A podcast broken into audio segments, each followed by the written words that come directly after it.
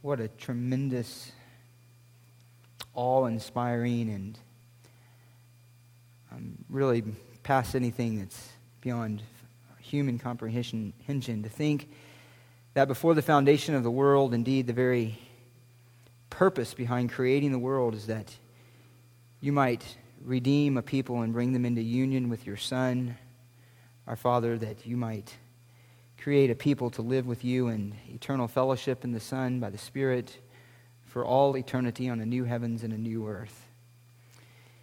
And we gather as together here in this little church, in this little place, in one sense, on this little planet in your massive universe, to worship you for your great work of redemption, to delight in you for your own glory, for your own majesty that fills our hearts with praise and gratitude and longing and desire to see more and more of you and to know more and more of you. Help us as we spend these few moments together to listen to your word as your word, to grow together as your people, as your body, O oh Christ, to be more effective in the way that we encourage one another in love and in truth, to help one another in this walk of grace that we live on this side of heaven as we anticipate being with you forever. So guide us and lead us. We thank you for this time. We commit it to you, and we pray in the matchless name of Christ. Amen. Well, we come this morning to what I intend to be uh, the final message on what has been, well, it was intended to be one, it's now three. But I think hopefully, uh, help, hopefully helpful, helpfully, hopefully helpfully uh, for us as a body. Say that five times. Uh, looking at the issue of confronting sin, of lovingly confronting sin uh, among the body, how we deal with sin in one another's life. And it is, in fact, one of the most crucial aspects of how we together pursue holiness with one another as those who are the body of Christ. And so it's well worth the time that we've spent on it. And, and I do hope to finish this morning. I may end up having to skip some of what's in my notes, but we'll see how that goes. But we do want to take hold of and, and weigh the importance of this, what is probably one of the most difficult aspects of our Christian life together, is having to deal with sin, not only our own sin, that's hard enough as it is, but to be an instrument of grace and help in one another's life in helping each other deal with sin, disobedience, those, those things that can cause a break in fellowship, those things that can bring dishonor to Christ, and those things that bring harm uh, to us as individuals. And so it's worth the time that, that we've spent on it. There's, of course, so much more that could be said. Uh, we're hitting just some highlights and some things that I hope will be helpful to all of us. Now, as we noted at the very beginning of this uh, two weeks ago or three weeks ago, that, that while we are called to loving confrontation with each other among the body, there's also that poisonous error that can come along and hide itself in even what can seem like the best intentions, and that is the self righteous sin of judging. And there is, of course, a distinction between that self righteous and proud sense of condemnation of one another for one another's sin, judging one another, and what we are actually called to do, which is to lovingly help one another in our walk of grace, help one another to see things that we might be blind to to be aware of things that otherwise we might let go unchecked. And so, while there is certainly the danger for all of us of that pernicious sin of self righteousness and judging, which we must always be diligent to avoid, and we must always be ruthless with our own hearts to make sure we're not slipping into that, there is also the command that we need to lovingly deal with each other's sin and help each other deal with sin. It is a command of the Lord. We looked at several passages dealing with that, but he says we are to go and to rebuke a brother privately who is caught into sin. Paul says, If anyone is caught in a trespass, you who are spiritual, go restore such a one in a spirit of gentleness, and on and on it goes in Scripture. And we noted that it is, in fact, an expression of love for Christ and an expression of our love for one another as brothers and sisters in the body. And therefore, as an expression of love for one another in the body, it is to be done with humility. It's to be done with humility. And this humility comes from each of our own deep awareness of our own sin and our own fallenness, our own need of grace continually. That helps us to deal gently with the sin in one another's lives.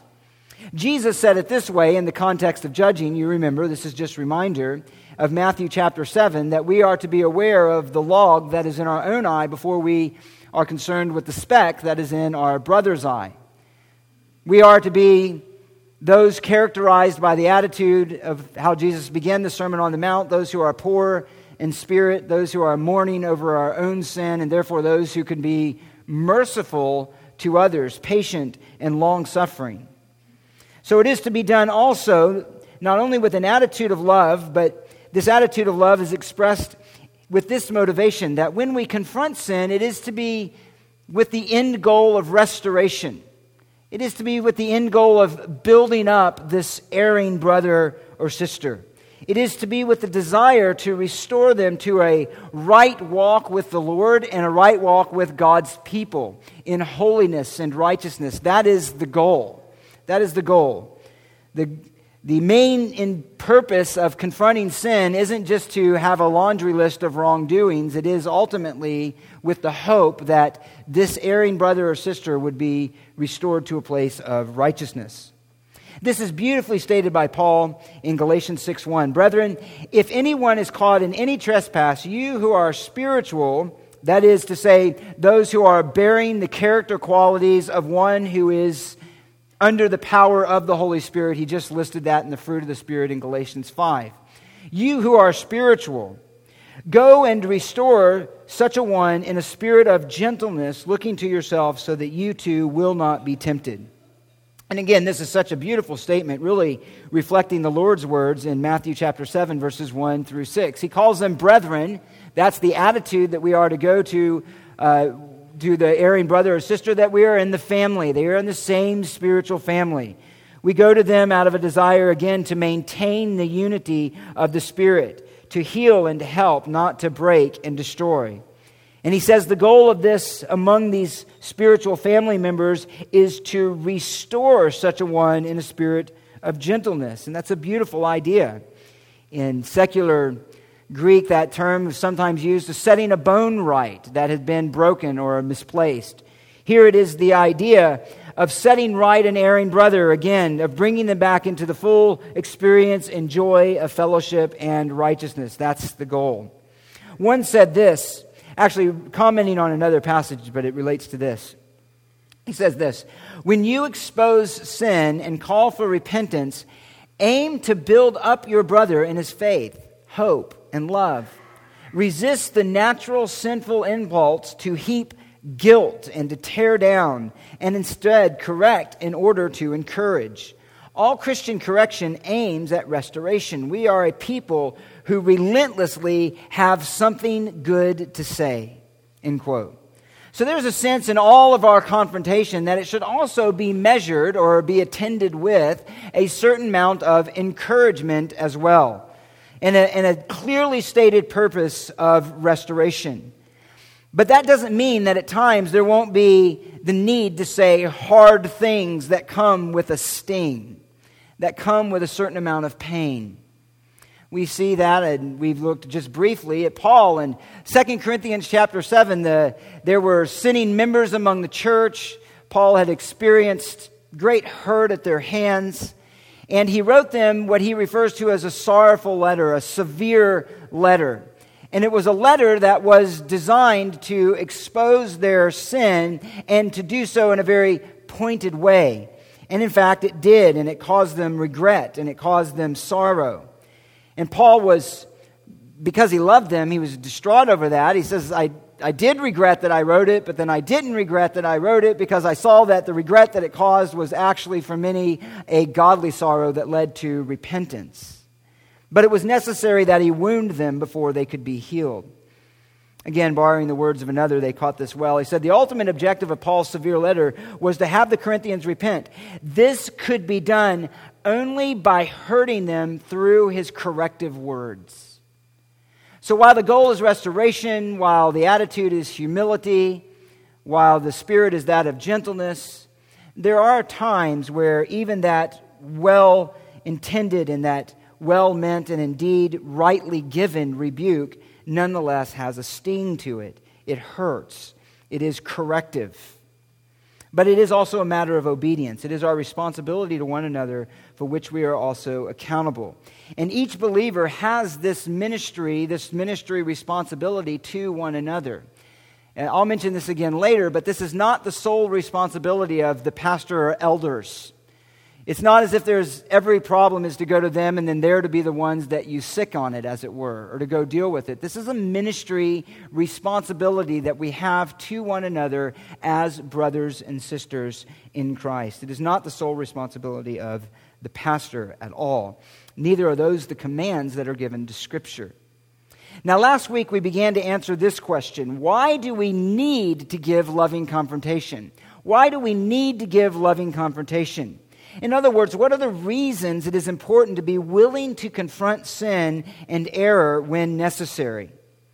And we noted last week that it was a necessary aspect of biblical love. Love does not rejoice in unrighteousness, but rejoices in the truth. And of course, the main idea there is that love does not take a glee in unrighteousness, does, does not rejoice in the sin or the falling of another, but it also has the idea that Love recognizes that righteousness is what is good and best for each individual and wants to bring those who are in a state of unrighteousness into line with the truth, into line with God's word. At least seeks to do that. And that means then to truly love that person, it means at times speaking hard truths out of a matter means of a desire to protect and to care for them. We noted last week also that it was necessary for the witness and the purity of the church.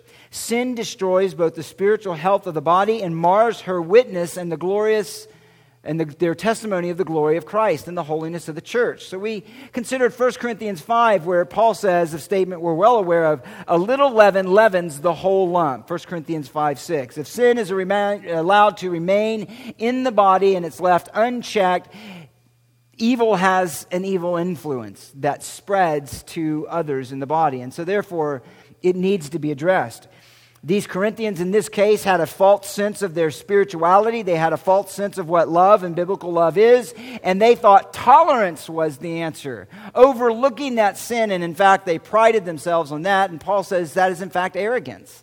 It's not love, it's arrogance. We want to look now where we pick, leave up, pick up where we left off and note this point that it's necessary to confront sin. It's needful to confront sin for the spiritual growth and unity of the church. For the spiritual growth and unity of the church. One of the most glorious truths of salvation is that we are brought into union with Christ. And in Christ, we have fellowship with the Father by the Spirit, and we have fellowship with one another. Those are the very things, actually, that are pictured in the table this morning, in the Lord's table. And because we have this glorious union with Christ, because we are all indwelled by the Spirit, because we are the body of Christ together, that means then that it's impossible that sin in one area of the body could fail to affect other areas of the body. And again, this is picking up again on the idea of a little leaven leavens the whole lump. But it is important for us to realize that in the words of Paul in Romans 12:5 that we are members of one another. We're members of one another. In other words, our spiritual lives are, in a real sense, interconnected. We're not individual islands unto ourselves. In his letter to the, uh, the church at Corinth, Paul said it this way in 1 Corinthians 12 26. He says, If one member suffers, all the members suffer with it. If one member is honored, all the members rejoice with it. And the broad principle here that I just been pulling from that is that our lives are interconnected as the body of Christ. What is good and what is righteous in one's life affects everybody. What is sinful and disobedient and evil in a person's life affects everybody. It affects the body. We're united in that way. So, what happens to one affects the whole. Sin between two members affects the whole body.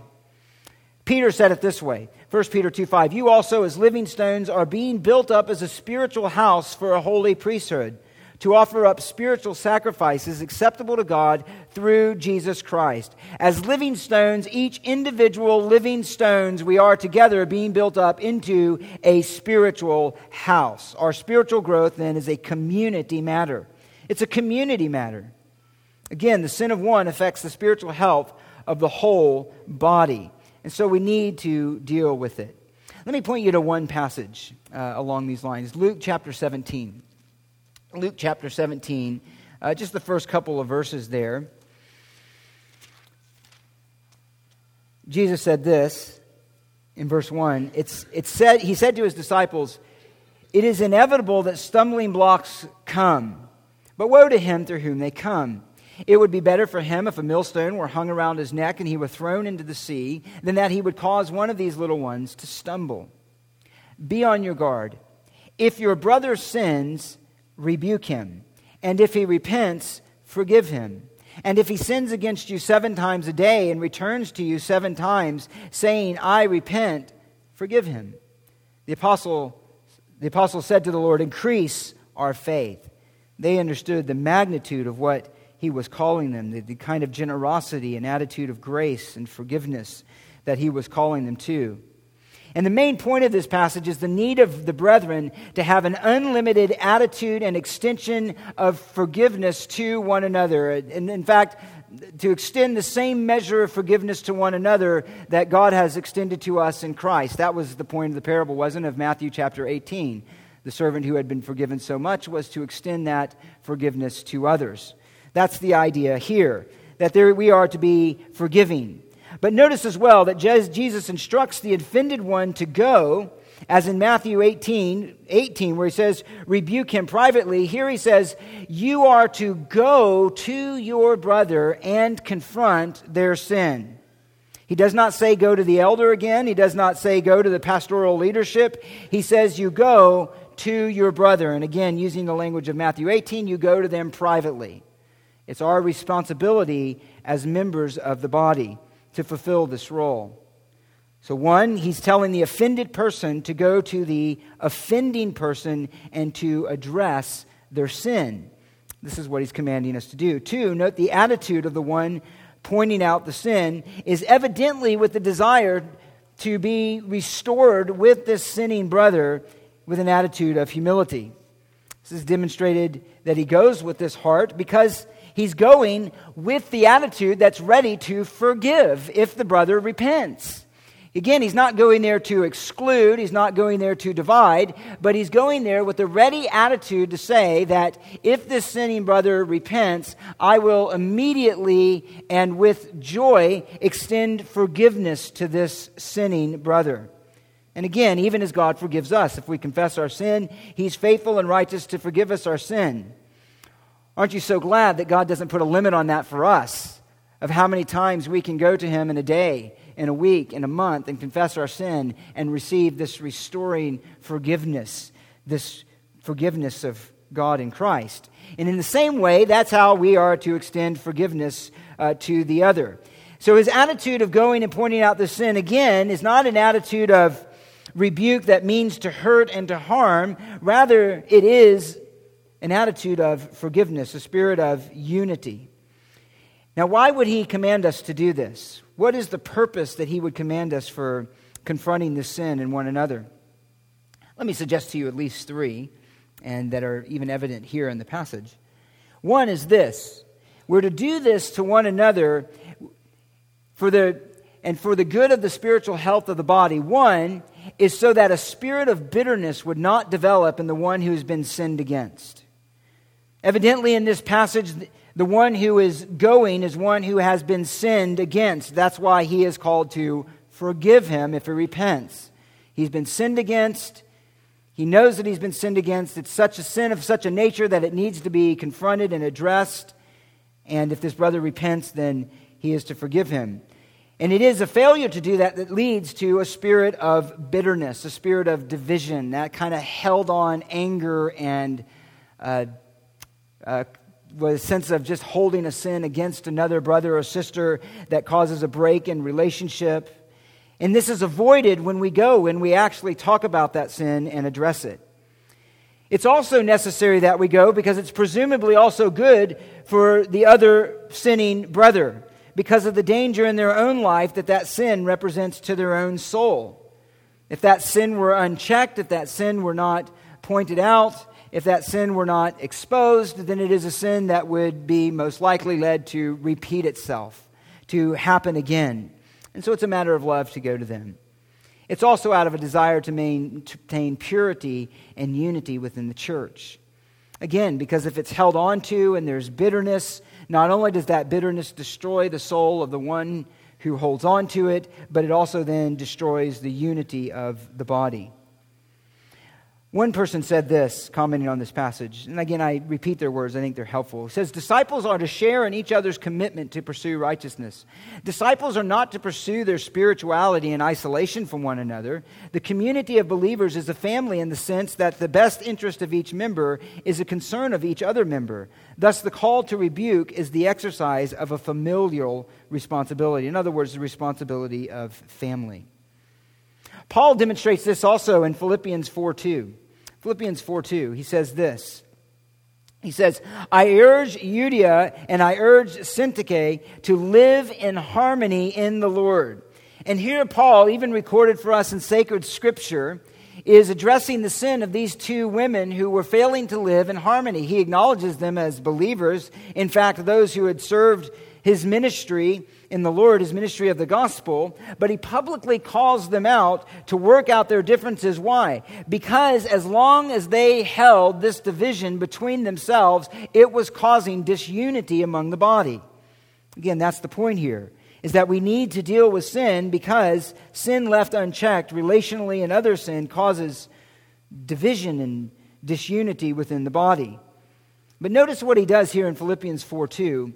It actually doesn't come out in the translation so much of the New American Standard, but he deals with them individually. He uses the same phrase that uh, he uses the same phrase here, or a phrase here that says, You are to go to Euodia, you are to go to Syntyche, you are to go to them individually and address their sin and urge them and encourage them to come together and to be actually of the same mind. Matter of fact, he uses the same phrase there that earlier in the letter in chapter 2 is uh, translated the same mind, that we are to be the same mind in the body. And he's saying, Go to them and urge them to be of the same mind. Exhort them, entreat them to get together, to live together in unity. Urge them individually. Urge them as two members of the same body to not be sustained in this kind of division that is only going to cause harm. And Paul's not taking sides here. He's not putting the blame more on one or more on the other. He's saying equally they need to come together and they need to work these things out. If they are allowed to continue in this dispute and lack of harmony without resolution, it will hinder the unity to which we are called in Christ and therefore the spiritual growth of the community. So, those are just some examples to say that we need to do it because if we don't deal with sin, either if we've been sinned against or if we see disunity and disharmony among other members of the body, if we're not dealing with that, that's the kind of thing that can lead to bitterness. That's the kind of thing that can lead to division. That's the kind of thing that affects the spiritual growth and joy of the body. It's also necessary, thirdly, here, to warn of spiritual danger. It's necessary that we confront one another to warn of spiritual danger. As a matter of fact, this is one of the main functions of preachers and elders. It was a main function of prophets in the Old Testament. And it might interest you to know that it's also one of the main functions of Scripture. In fact, he says in 2 Timothy 3:16, all scripture is inspired by God, profitable for teaching, for reproof, for correction, and for training in righteousness. That's the, the role of the Word of God in the hearts of God's people. And as one of those who are called to preach the Word, it's also the role of the preacher. He says in verse 2 of chapter 4 Be ready in season and out of season, reprove, rebuke, exhort with great patience and instruction. Part of the public ministry of the Word is to expose sin, to confront that sin, and to exhort to holiness, that each person may be trained in righteousness that each person may be built up in the faith and that sin may be avoided or dealt with immediately. Let me note a few examples of this directly where it's dressed, addressed. One of the things that we're then to warn each other with is about the deceitfulness of sin. The deceitfulness of sin. He says in Hebrews chapter 3, verse 13, he says this, or actually beginning in verse 12, he says, Take care, brethren, that there not be in any one of you an evil, unbelieving heart that falls away from the living God but encourage one another day after day, as long as it is still called today, so that none of you will be hardened by the deceitfulness of sin. The deceitfulness of sin. And he's saying this in the context of that we are to be aware as the body of Christ of how others in that same body might be being uh, susceptible to the deceit of sin to being tricked by sin. That's the idea of deceit is trickery. The idea of deceit is, is where it convinces of one thing, but it really has another intention, another end and goal that's different than what it appears on the face of it or on the surface of it. And he's saying it's very possible for us within the church, those who name the name of Christ, to be deceived by sin, to be deceived by sin. There are many ways that this is mentioned in Scripture. I'll just list, list them. You know them. There's the deceitfulness of riches. Do you see somebody who's exhibiting an inordinate amount of love for wealth, for pursuing the things in this world, advantages and advancement in this world, in a way that it's affecting their testimony for Christ, their spiritual walk with Christ? We should go to that brother and say something. We should go to that sister and say something out of care for their soul. In Ephesians 4:22, he mentions the lust of deceit. Do you see those who are being carried away by the lust of their heart and who are going down a wrong direction, a de- direction that is dangerous, a direction in the way of the world? We should say something to them. He talks about the empty deceit, deception of philosophy and false spirituality in Colossians 2:8.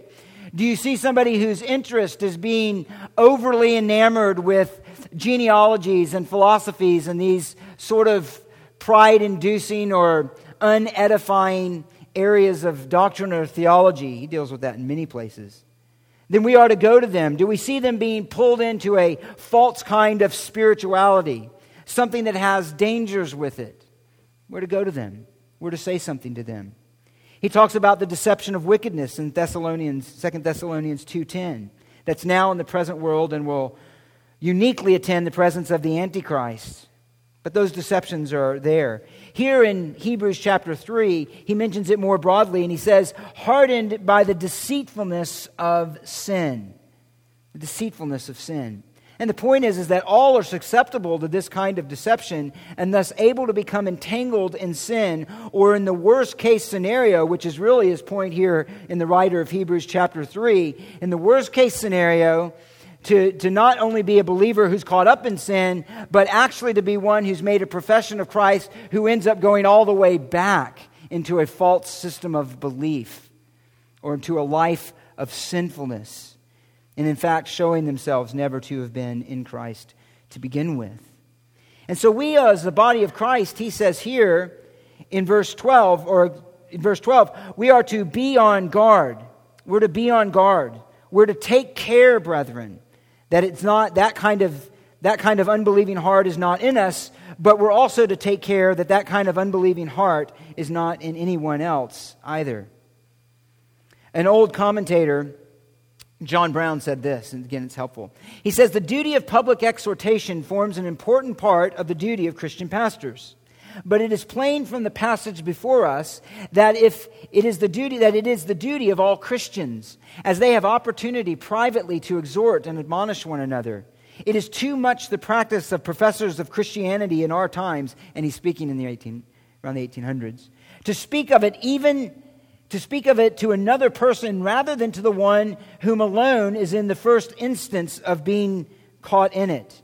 It is to be spoken of, to lament over it in the presence, or they tend, there's a tendency to, for, to speak of that sin or to lament of it in the presence of others instead of endeavoring to remove the evil by friendly exhortation to the individual himself.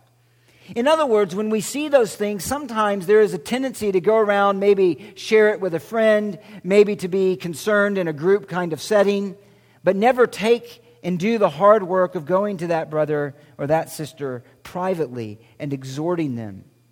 That's what we're called to here, and that's what the writer of Hebrews is calling us to. As a matter of fact, it is God's design, it is by his own purpose that he protects his body, he protects his children through their mutual encouragement, exhortation, rebuke with one another. That's how he protects them.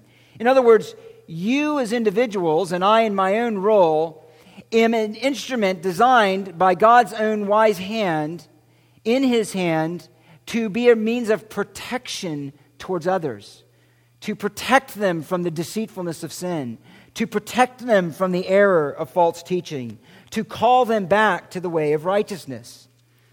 God is the one who's designed it that we should have that ministry in each other's lives. Listen, uh, just listen to it. I'll read it.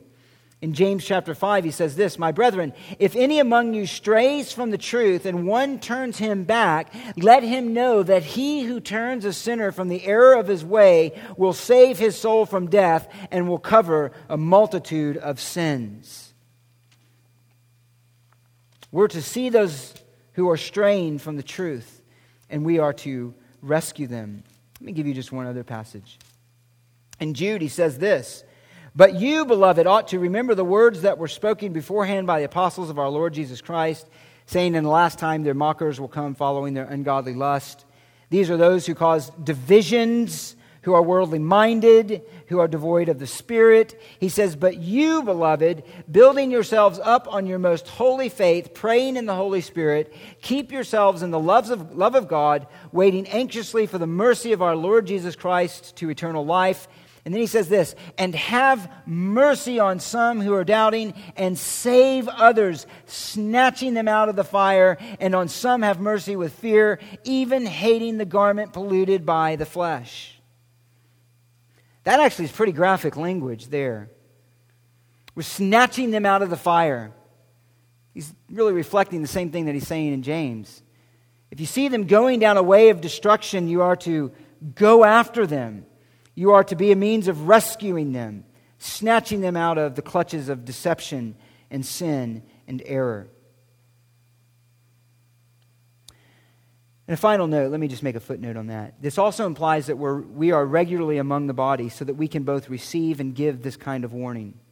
Sometimes people want to avoid, this is a footnote, but it relates here. Sometimes people want to avoid a commitment to the church just so they can, they can avoid receiving that kind of censure, that kind of rebuke in their own lives personally. If they're bouncing around from one place to another, or they're never fully committed to a church, Sometimes the motivation is, is because when they get too committed or people get too close to their lives, they can get too close to seeing what's unrighteous in there, and they're too afraid of that being exposed, so they can simply bounce around to someone else to avoid that kind of level of accountability. It is somebody who wants to live also in isolation from fellow believers. Fellow believers. But when we live in isolation from the body of Christ, then we're more tempted to this kind of sin. Again, let me, let me borrow from someone else. In isolation, each was prone to be impressed by the specious arguments which underlined the worldly wisdom of a certain measure of compromise of their Christian faith. Those kind of arguments are those kind of arguments that, that seem right on the front, they seem convincing, but they're really empty and they're wrong. And he says we're more susceptible to those kind of things in compromise in our Christian faith when we're living in isolation of the body of Christ. But in the healthy atmosphere of Christian fellowship, these arguments would be the more the readily appraised at their truth worth and recognized as being so many manifestations of the deceitfulness of sin. In other words, when we're living in fellowship, when we're participating in body life, when we're subjected to the, the body of Christ corporately, then we are more protected from the deceitfulness of those things that are outside and from the deceitfulness of our own heart. If we live in isolation, if we separate ourselves, then we're all the more susceptible to be deceived by our own heart and by our own patterns of sin because there's nobody there to call them out. There's nobody there to help expose them. there's nobody there to help address them and help us to be restored in the path of righteousness. That was the idea of what he's saying there in Hebrews chapter 3:13 and what the author was saying. And so we need to be aware of the deceitfulness of sin, the deceitfulness and the error of false teaching and and when we lovingly confront one another, that's how we do that. And again, I just want to remind of what I mentioned last week. This is however not a support of what is called sometimes discernment ministries which again, as we noted, I won't belabor this point, but their intention will just put the best face on it sometimes is to expose those things that could be harmful to the church. But very often, those are a dangerous road to go down where the whole focus of your ministry is simply negative and to expose what is wrong, and it can very easily lead to an attitude of superiority and self righteousness. That's very different than Christian apologetics Christian apologetics and a defense of the faith has as its end a positive statement of the truth, a defense against error, but to the end of a positive statement of truth. Whereas these discernment ministries, not so much, generally, the ones I've at least experienced. It's more just an exposing of error. They're wrong, they're wrong, they're wrong. And again, there is some value, and there are things that are pointed out that we would agree with and are serious, but if that's your whole ministry, that's a dangerous road to get down. So sometimes we need to, so we need to call out sin. We need to be aware of the, these kind of dangers in one another's life. And sometimes that even means calling it out publicly. I won't go spend time on that, but we see that with uh, lots of examples in Scripture, even there that we saw with uh, the two women in the church at Philippi who were not in harmony with one another. Let me get, move on to this. When do we confront then? What kinds of sins should be confronted? Well, we've already touched on that, but let me maybe add to it a few more. We are then to confront First, sins that cause division. Sins that cause division among the unity of the body. Let me give you one passage here. In Titus 3:10, Paul instructs the church there at Crete. He says, "Reject a factious man after a first and a second warning." In other words, put them out and exclude them from the assembly of the body there. Let them no longer enjoy the same kind of fellowship until the sin is repented of. Now, the person being rejected here in Titus is literally a heretic. That's the, the word. It's the only time that it's used in the New Testament, this particular word. And it is associated in the context of Titus with a person who was following false, divisive kind of doctrine, unhelpful kind of doctrine, unholy kind of doctrine.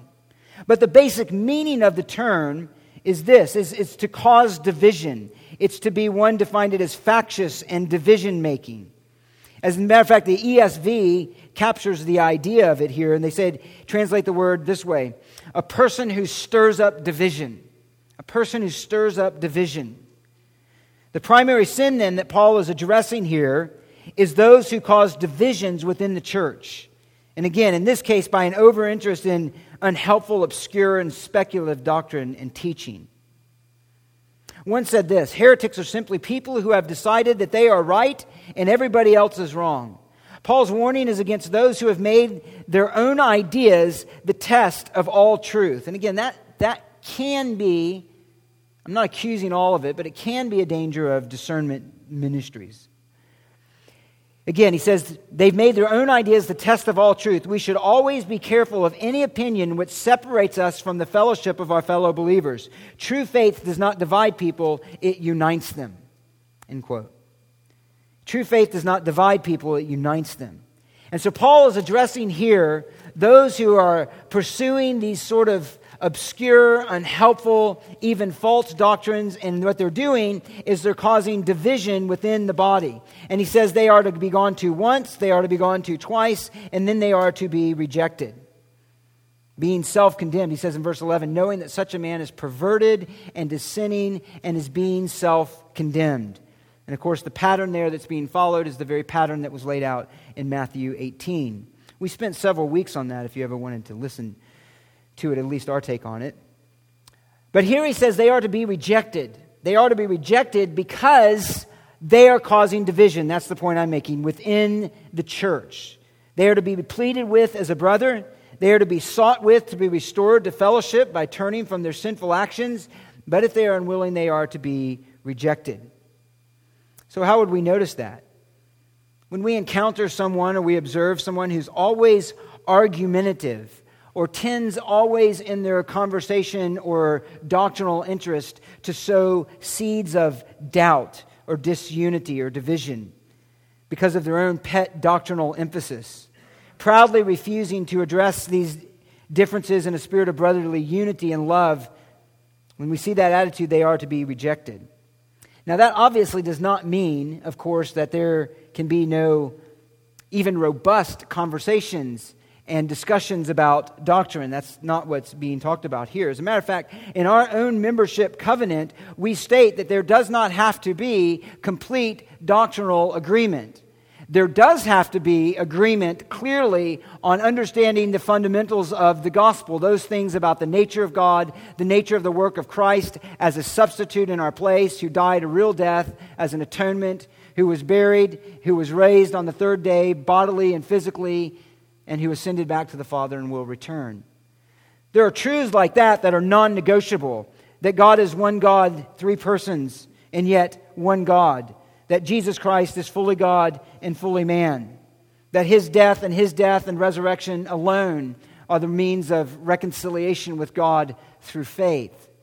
Those are non negotiable kind of doctrines. But outside of that, there is room for much disagreement.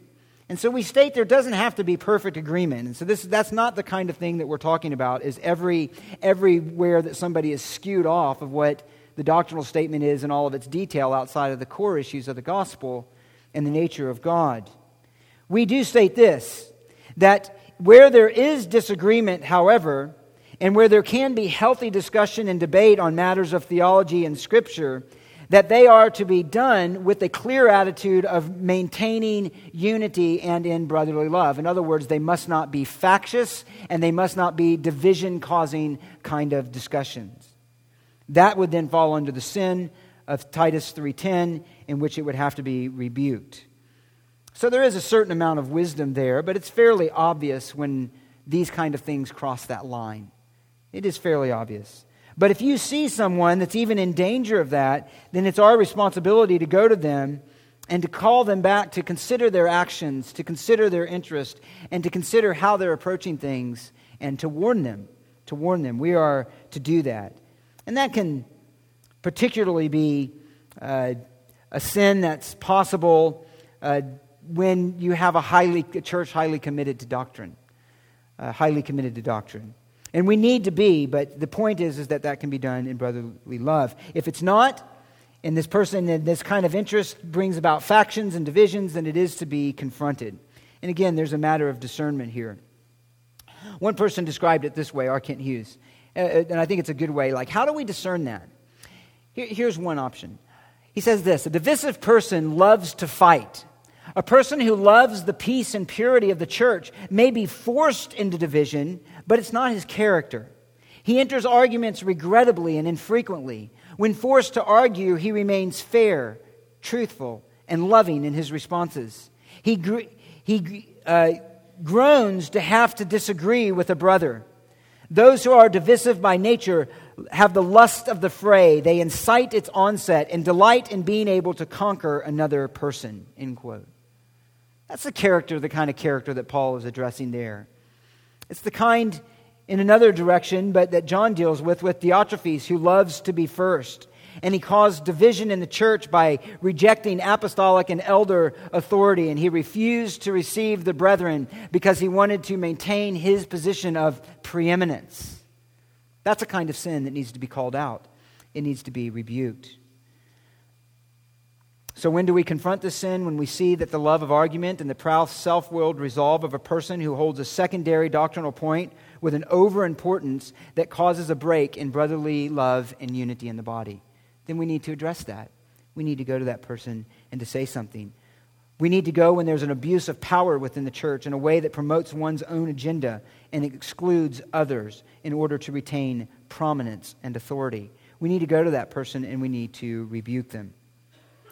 And there is then the sin that leads to error in the gospel. The sin that leads to error in the gospel. And I am going to have to stop on this point. I'm going to finish it and stop And then next week we will absolutely finish with this. Let me just warn you why we, failing, why we fail to confront sin and then how we're to receive a rebuke.